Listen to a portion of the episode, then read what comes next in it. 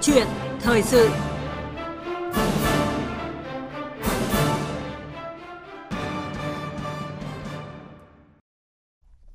Thưa quý vị và các bạn, chưa bao giờ cụm từ điện mặt trời lại được nhắc đến nhiều như thời gian gần đây. Theo số liệu từ Trung tâm Điều độ Hệ thống Điện Quốc gia, chỉ trong tháng năm và tháng sáu vừa qua đã có gần chín mươi nhà máy điện mặt trời được xây dựng xong, được đưa vào vận hành, với tổng công suất trên bốn nghìn năm trăm mê-ga-oát, vượt xa so với dự kiến của quy hoạch điện bảy điều chỉnh chỉ là tám trăm năm mươi mê-ga-oát điện mặt trời vào năm hai nghìn không trăm hai mươi. Với tốc độ xây dựng thần tốc này, đã có ý kiến cho rằng Việt Nam chắc chắn sẽ trở thành cường quốc về điện mặt trời trong thời gian rất ngắn. Thế nhưng bên cạnh con số khủng về sự gia tăng công suất nguồn phát của các nhà máy điện mặt trời, cũng cần phải kể đến những con số khác, đó là việc cắt giảm ba mươi phần trăm, bốn mươi phần trăm, thậm chí là sáu mươi phần trăm công suất nguồn phát từ các dự án này. Vâng, à, tại sao lại có chuyện ngay trong thời gian cao điểm của mùa nắng nóng, khi các nguồn phát điện truyền thống đang phải cố hết công suất vẫn lo không đủ, thậm chí đã có những thời điểm là phải cắt giảm phụ tải do thiếu nguồn, thì điện mặt trời lại không thể phát huy được tác dụng.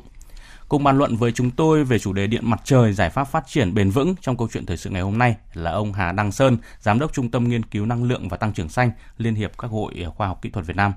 Quý vị có trao đổi, chia sẻ quan điểm của mình về nội dung này thì xin mời gọi tới các số điện thoại quen thuộc là không hai bốn ba chín ba bốn chín bốn tám ba và không hai bốn ba chín ba bốn một không bốn không. Bây giờ xin mời biên tập viên Nguyên Long bắt đầu cuộc trao đổi với vị khách mời. Vâng, cảm ơn biên tập viên Thu Huyền và anh Hùng Cường. À, trước tiên xin được trân trọng cảm ơn ông Hà Đăng Sơn đã nhận lời tham gia bàn luận cùng chúng tôi về chủ đề này.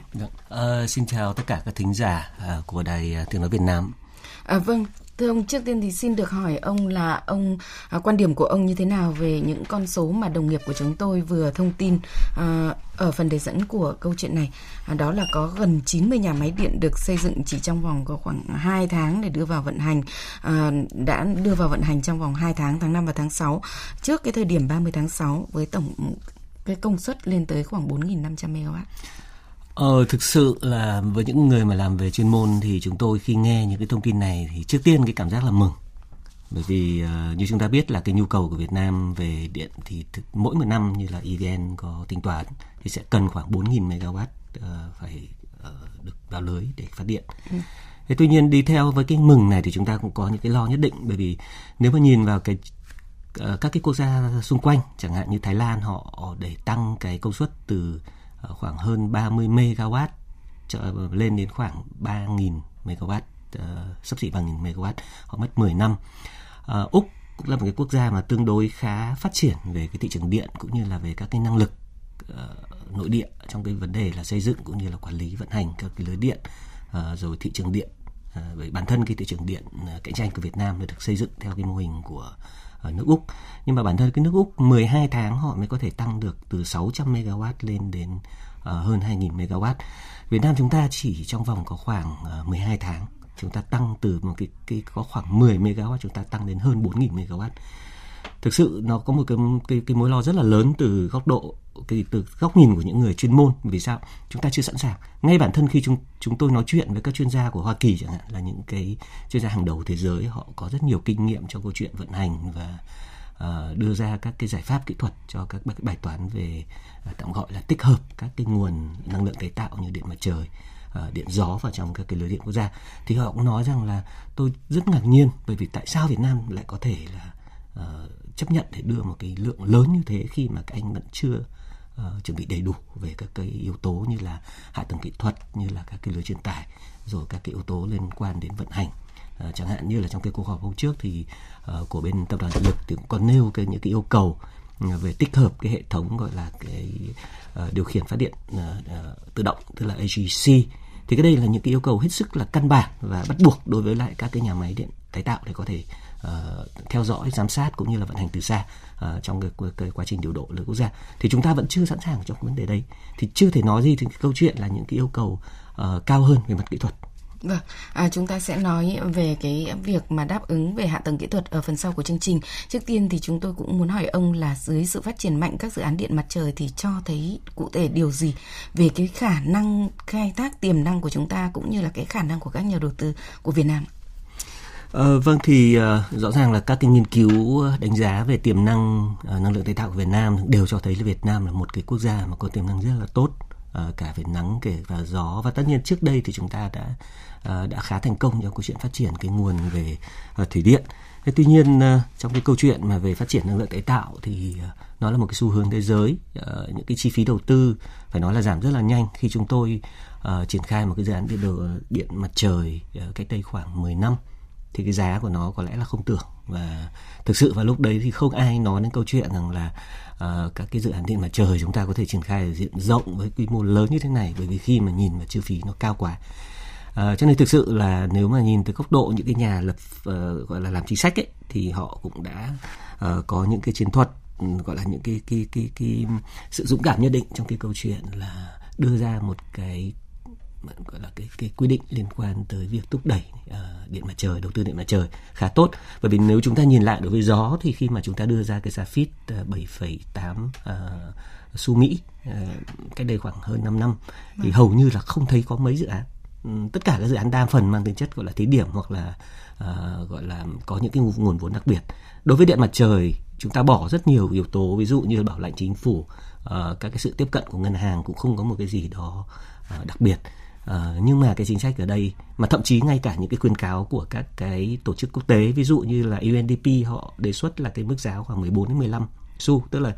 uh, cao hơn hẳn khoảng năm sen. Rồi đối với G I Z là cái đơn vị mà uh, cái cái tổ chức mà họ cũng đã có khuyến cáo là nên duy trì cái mức ở khoảng mười một. Thế nhưng khi mà ban hành uh, chính phủ ban hành thì nó chỉ có khoảng chín phẩy ba mươi lăm. Rõ ràng thấp hơn, tất cả những cái nhà đầu tư đều có một sự nghi ngại nhất định. Thế tuy nhiên Uh, khi chúng ta nhìn vào cái cái giai đoạn đầu tư vừa rồi hơn một năm, chúng ta vẫn nhìn thấy rằng là uh, thực sự cái chính sách này nó đã huy động được cái nguồn lực từ cái khối uh, doanh nghiệp trong nước, đặc biệt là khối tư nhân. Và mặc dù không phải tất cả các cái nhà đầu tư chúng ta đều là những cái người uh, hiểu biết rất là kỹ về hệ thống cũng như là về cái cái uh, công nghệ. Đấy, nhưng mà chúng tôi vẫn nhìn th- nhìn nhận thấy rất rõ ràng có một số các cái doanh nghiệp tư nhân dẫn đầu, họ có cái cái uh, chiến lược rất là rõ ràng, đầu tư rất bài bản. À, và kể cả trong giai đoạn vừa rồi rất nhiều các cái nhà đầu tư kêu về chuyện uh, nghẽn mạch rồi phải cắt giảm cái cái lượng phát, thì các đơn vị này họ không bị ảnh hưởng chút nào cả. Có nghĩa là vẫn có những cái nhà đầu tư thực sự họ nghiêm túc, họ nghiên cứu rất là kỹ và họ hiểu được thực trạng uh, của hệ thống để làm sao mà đưa ra được phương án đầu tư tốt nhất. Thì đây là những cái được từ góc độ mà mà xây dựng chính sách cũng như là huy động cái nguồn lực uh, nội tại. Vâng. À, tuy nhiên thì ông nhìn nhận như thế nào về cái con số công suất trên bốn nghìn năm trăm mê ga oát, trong khi đó chúng ta à, quy hoạch à, cái điện mặt trời trong quy hoạch điện à, bảy điều chỉnh của chúng ta chỉ khoảng tám trăm năm mươi mê ga oát? À, chúng ta cần phải nhìn vào hai cái khung chính sách chính về năng lượng tái tạo, tức là ngoài cái quy hoạch điện bảy điều chỉnh mà ban hành vào à, đầu năm hai nghìn không trăm mười sáu thì chúng ta trước đó chính phủ cũng đã ban hành cái chiến lược quốc gia về phát triển năng lượng tái tạo vào cuối năm hai nghìn không trăm mười lăm. Thế tuy nhiên bản thân các cái mục tiêu mà nêu ở trong chiến lược nó cao hơn so với lại cái uh, quy hoạch điện về uh, ban hành sau đó mấy tháng, nhưng cái cái mục tiêu nêu ra cũng không quá lớn, nó cũng chưa đến một nghìn mê ga oát. Có nghĩa là gì? Bản thân những cái cái người mà xây dựng các cái mục tiêu đó họ cũng đã có những cân nhắc khá kỹ lưỡng trong câu chuyện về Uh, nguồn lực quốc gia, nguồn lực nội địa, rồi khả năng huy động vốn cũng như là cái việc uh, các yếu tố liên quan đến vấn đề hạ tầng, xây dựng hạ tầng để đáp ứng cho cái việc uh, tích hợp những cái nguồn này vào trong lưới điện quốc gia và hai vận, vận hành như nào cho nó tốt. Uh, tuy nhiên những cái con số mà hơn bốn nghìn thì nó cũng thực sự là một cái bất ngờ, bởi vì chỉ kể một câu chuyện rằng là cách đây um, tầm khoảng một năm khi chúng tôi bắt đầu rà soát uh, uh, thu thập những cái thông tin rồi xem xét đánh giá về cái xu hướng, thì một cái câu hỏi chúng tôi hỏi các cái đồng nghiệp ở Bộ Công Thương cũng như là bên Tập đoàn Điện lực là liệu chúng ta có đạt được cái con số uh, mục tiêu của cái tổng sơ đồ hay không, cũng như là của chiến lược hay không, thì tất cả mọi người đều có một cái ý là ừ đạt được đấy, nhưng mà mức độ bao nhiêu không biết, nhưng chắc là khoảng một nghìn. Sau đó chỉ vài tháng thôi thì cái con số đã nâng lên khoảng ừ xem xem chừng nó đã khoảng hai nghìn rồi. Và thực sự đến lúc mà tháng sáu khi chúng tôi nghe những cái thông tin là hơn bốn nghìn thì thực sự tất cả mọi người đều đều thấy là uh, nó vượt quá tất cả mọi kỳ vọng, nhưng đồng thời nó là thách thức rất là lớn cho những cái người mà phải chịu trách nhiệm về quản lý cũng như là vận hành hệ thống. Vâng, à, rõ ràng là à, những cái bất cập đã hiển hiện ở ngay những cái con số ban đầu tiên chúng tôi đã nêu ra, đó là bên cạnh con số uh,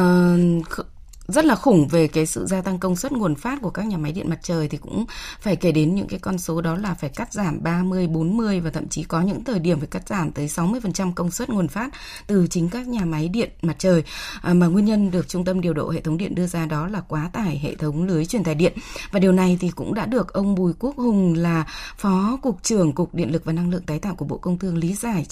tại một cái cuộc họp báo thường kỳ sáu tháng đầu năm của Bộ này diễn ra mới đây, và xin mời ông cùng thính giả cùng lắng nghe. Ngay từ khi mà bổ sung các quy hoạch điện này vào các quy hoạch tỉnh cũng như quy hoạch quốc gia thì Bộ Công Thương cũng nhận thấy và cũng đã báo cáo Thủ tướng để có những cái giải pháp giải tỏa công suất các nhà máy điện mặt trời khi mà đưa vào. Tuy nhiên có một cái khó đối với phát triển lưới truyền tải là để đầu tư một cái lưới truyền tải thì nó mất rất nhiều thời gian. Ví dụ như một đường dây năm trăm thì thông thường phải mất ba năm, mà đường dây hai trăm hai mươi thì nhanh cũng phải hai năm. Trạm năm trăm ki lô vôn cũng như vậy. Nhưng mà về đầu tư một cái nhà máy điện mặt trời có công suất năm mươi mê ga oát, thậm chí là một trăm mê ga oát thì có thể đầu tư trong cái thời gian rất là nhanh, chỉ khoảng sáu tháng thôi. Thế như vậy, cái việc đầu tư phát triển lưới truyền tải thường là nó không theo kịp được với cái tiến độ đầu tư của các cái dự án điện mặt trời.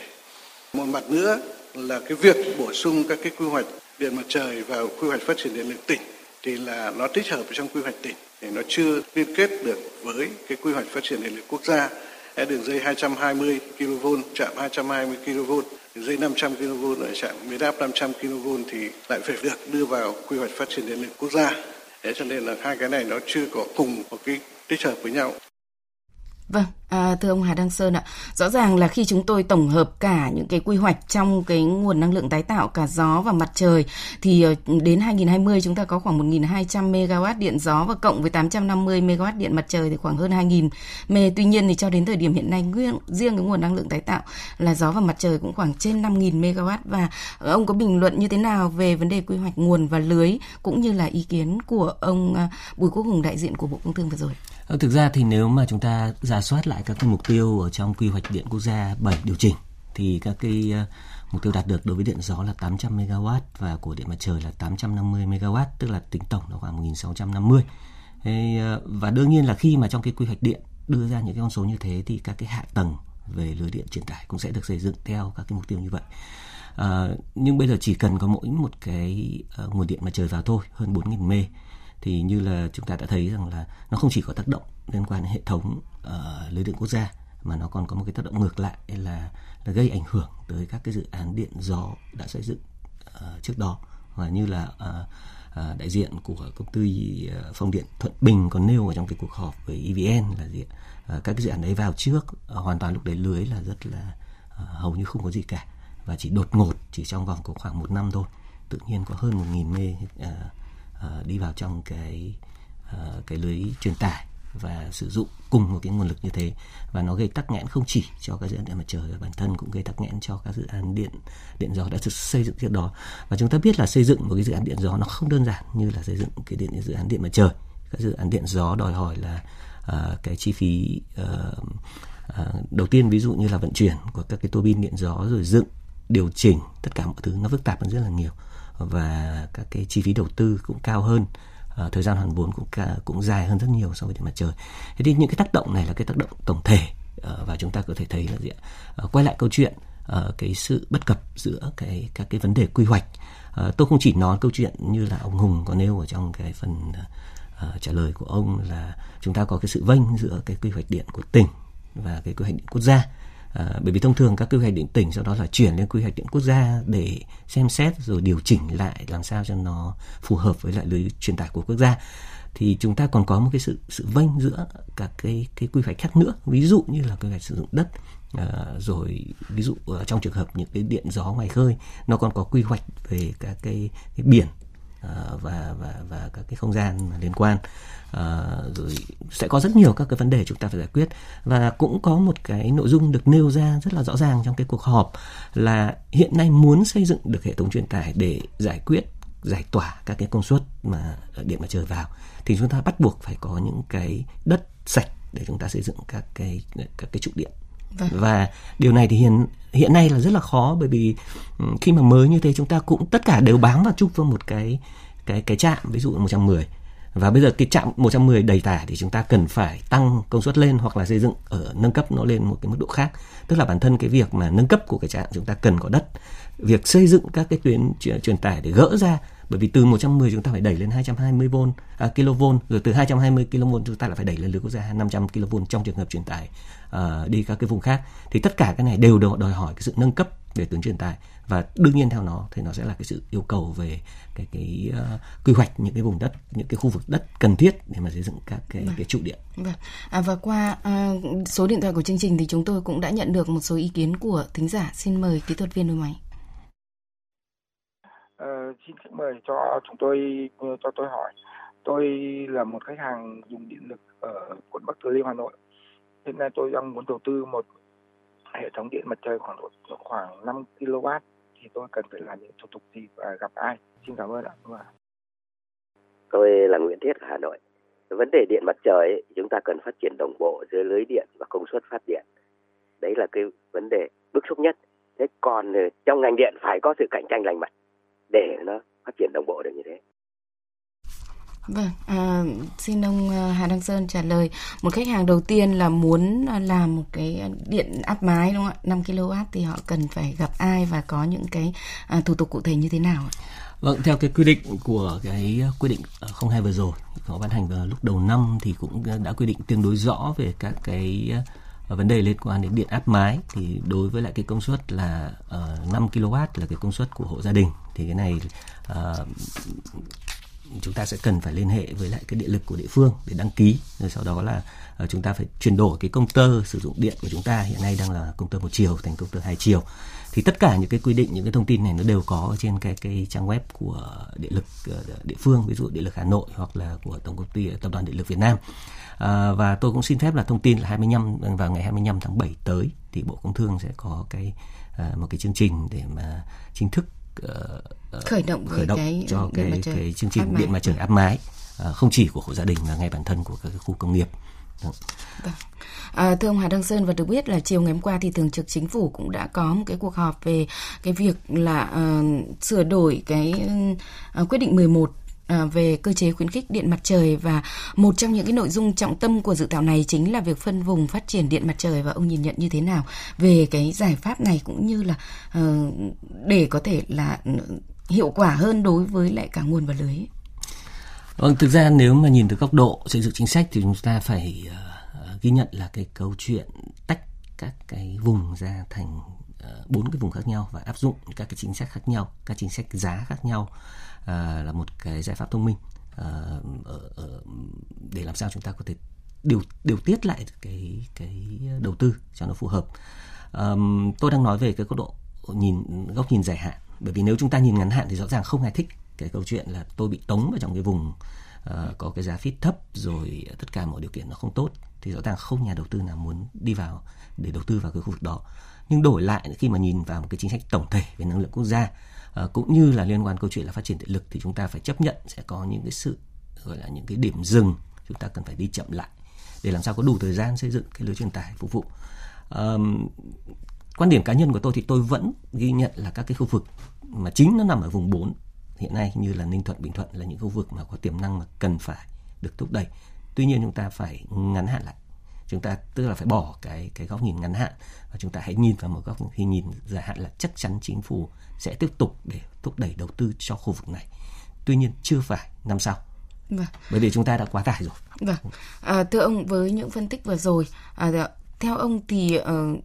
từ những cái bất cập này thì chúng ta cần phải có những cái giải pháp cụ thể như thế nào để có thể phát triển điện mặt trời cùng với lại cái những cái tháo gỡ như trên? Vâng. Um, có thể nhìn thấy đặc thù của cái điện mặt trời uh, cũng như điện gió là chúng ta có những cái tính uh, gọi là bất ổn định uh, và khó, khó đoán được về cái công suất phát uh, mà chúng tôi gọi hay gọi đùa với nhau là cái tính đỏng đảnh của năng lượng tái tạo. Thế thì để xử lý cái vấn đề này nó sẽ đòi hỏi uh, rất nhiều các cái yếu tố. Cái thứ nhất là uh, trước tiên là từ tiếp cận về quy hoạch thì chúng ta phải có một cái sự thay đổi uh, về mặt uh, tiếp cận quy hoạch đối với lại năng lượng tái tạo như là điện gió, điện mặt trời. Tức là thay vì cái câu chuyện là chúng ta đưa ra những quy, quy hoạch cứng như là đối với lại các cái dự án điện than, điện thủy điện hay là điện uh, khí như trước, thì đối với điện mặt trời, đối với điện gió chúng ta phải có những cái cách tiếp cận mà tính chất vùng, tức là gì ạ? Chúng ta khoanh những cái vùng mà có những cái tiềm năng rất là lớn và chúng ta sẽ xác định rằng là uh, các cái chính sách mà chúng ta sẽ áp dụng để mà thúc đẩy đầu tư là gì, và cái cái cái khung thời gian để áp dụng những chính sách đấy như thế nào để cho nó phù hợp với lại năng lực của quốc gia.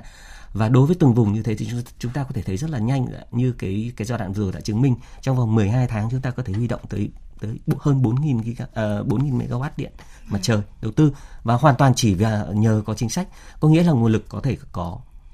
và nó sẽ phụ thuộc vào câu chuyện là chính sách của chúng ta như thế nào. À, tuy nhiên ở đây nó sẽ có những cái rủi ro nhất định trong câu chuyện là à, tôi không biết là liệu các nhà đầu tư có thực sự là sẵn sàng để đầu tư vào khu vực này hay không, các điều kiện để mà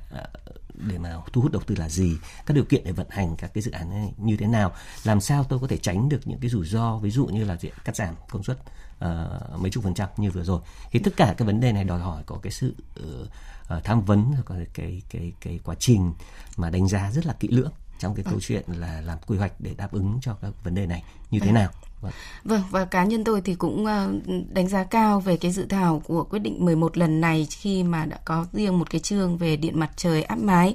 mà thính giả cũng khá là quan tâm. Và cũng xin được tiếp tục thông tin với thính giả là ngày năm tháng bảy vừa rồi thì Bộ Công Thương cũng đã phê duyệt cái chương trình thúc đẩy phát triển điện mặt trời mái nhà tại Việt Nam giai đoạn đến năm hai nghìn không trăm hai mươi lăm, và mục tiêu của chương trình là nhằm hỗ trợ thực hiện chiến lược quốc gia về phát triển năng lượng tái tạo thông qua các cái giải pháp về phát triển thị trường công nghệ điện mặt mặt trời trên mái nhà tại Việt Nam. Và theo kế hoạch thì chương trình này sẽ được khởi động vào ngày hai mươi lăm tháng bảy tới tại thành phố Hồ Chí Minh với sự tham gia của lãnh đạo Bộ Công Thương và các đại diện các nhà tài trợ quốc tế nữa. Và cũng theo thông tin tổng hợp thì tới nay đã có khoảng